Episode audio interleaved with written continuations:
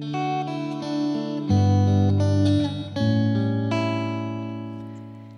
everyone, welcome to Twisted Thinking, the podcast that helps you keep your thoughts flexible.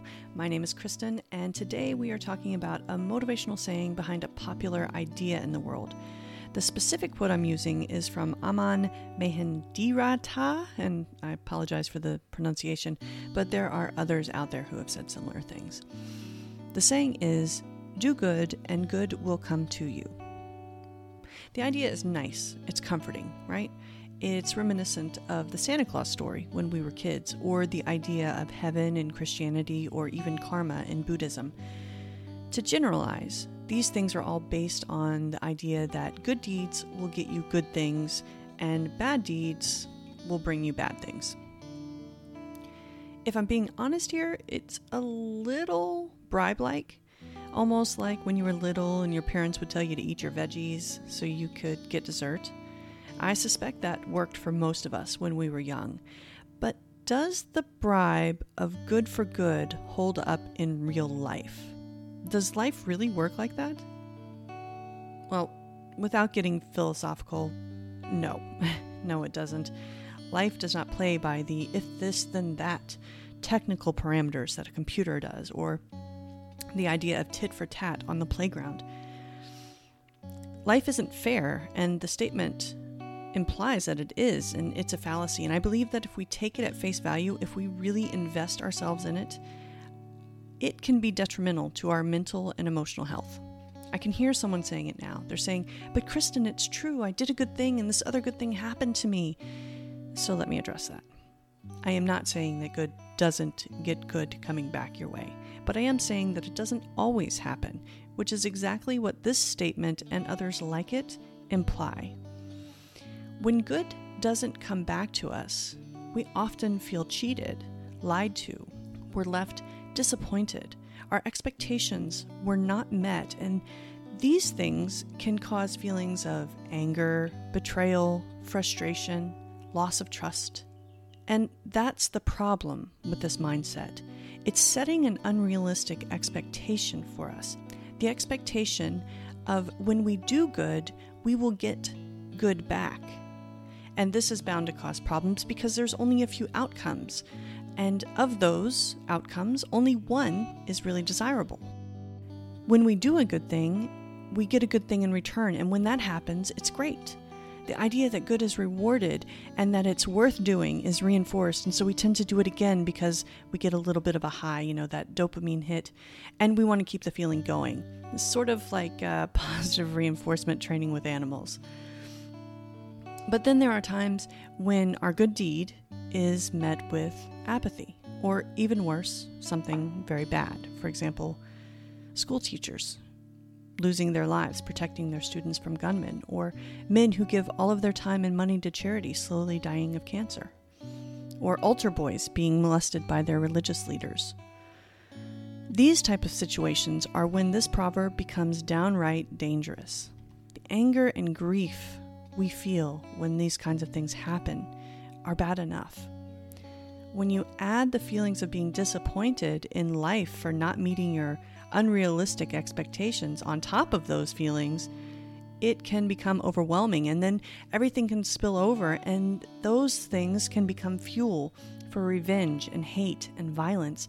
It just feeds into the chaos, and good things rarely come from chaos. I remember when I was 14, I was old enough to start volunteering at the local Humane Society. I did it out of the pure love that I had for the critters. I, I wanted to learn about them and take care of them and be surrounded by them all the time. Aside from writing, animals were my first passion. One day, the volunteers were told that there was going to be a delivery through the back, and we weren't to bring any visitors there, um, nor were we supposed to go back ourselves. I didn't question it because it wasn't really out of the ordinary. Plus, I was 14, I wasn't thinking too deeply anyway, a visitor came in uh, and they were interested in a cat, I think. I, I can't remember now exactly, but whatever it was, there was only one specific person that could help. And of course, that one specific person was in the back. Um, me only thinking about thinking about doing what needed to be done uh, to get this cat a home immediately went to go to get the person. As soon as I opened the door to the back, I was struck by the sight of dozens of dead greyhounds. They covered every inch of the floor, and there were more waiting in the back. We had a dog uh, racetrack not too far from us, and these were all dogs that had outlived their usefulness, so they were being disposed of. I was absolutely horrified. My expectations of good things happening because I was doing good thing things was absolutely crushed, and I was disappointed to say the least. Uh, the disappointment really almost overwhelmed the horror that I felt, not only at the death, but at the waste of time that each dog represented. It was so graphic and so traumatic that it truly made me question things that had been obvious to me before that moment. I found myself asking, what's the point? What was the point of taking care of these animals when most of them were going to end up just like those poor racers? Why should I put my time and effort into making sure, you know, the old dogs get up and move around in the mornings, or that the little kitten that is in quarantine eats his breakfast and drinks enough water? It was a waste of time. It didn't matter because they were all going to end up dead soon anyway. And most of them were going to end up dead whether I helped them or not, because they wouldn't find a home. So why even bother?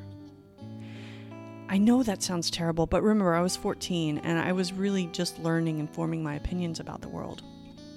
But I did eventually come to realize that for myself, the point was seeing other beings made comfortable or satisfied or pleased or lifted up in some way by something I had done.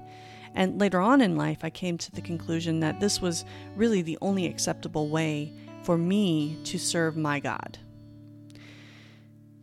I know a lot of us are at this point right now because of the things happening in the world. You know, this why bother? What's the point? Point. I understand. Uh, the question, though, the why bother question, it's it's something that's going to plague humanity until the end of days, and unfortunately, I don't have any real answers to it. I can only give my opinions and my ideas, and to that end, I offer an alternative school of thought. One that might help us manage our expectations so that when good is not met with good, we can still find the strength to do good anyway. It's just an edit, if you will, of the previous quote. And with that edit, the statement now reads Do good and expect nothing. That's it. That's all. Don't be bribed into doing a good thing because you're going to get something back. Lend things with the mentality that they're not going to be returned. Help a little old lady across the street because you're there and she needs it. Take in the stray and give them a good meal and a place to sleep, even if it's only for one night. And yes, I mean people and animals. Do it for the sake of doing it and then move on expect nothing. As unfair as life is, it is also unpredictable, and it owes us nothing. It doesn't care if we do good or not. It doesn't follow a logical path, and mottos like this that lead us to believe it does can cause mental and emotional stress where we just don't need it. Our choices in life matter, and every choice we make will have an impact. But there is still an element of the unknown, and to be able to face those elements, we need to be able to focus all of our available energy on dealing with them. It's tough to do that if we're also dealing with the fruitless disappointment that causes confusion and uncertainty where there just doesn't need to be.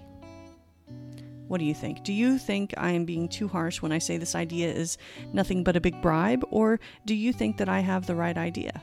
Let me know. That's all for today. If you've enjoyed this episode, head over to podchaser.com slash twisted thinking and leave a review.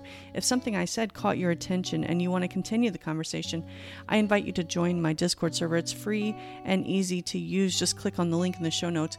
Huge thanks to my patrons. Without them, none of this would be possible. Thank you so much for listening. Until next time, be blessed and stay twisted.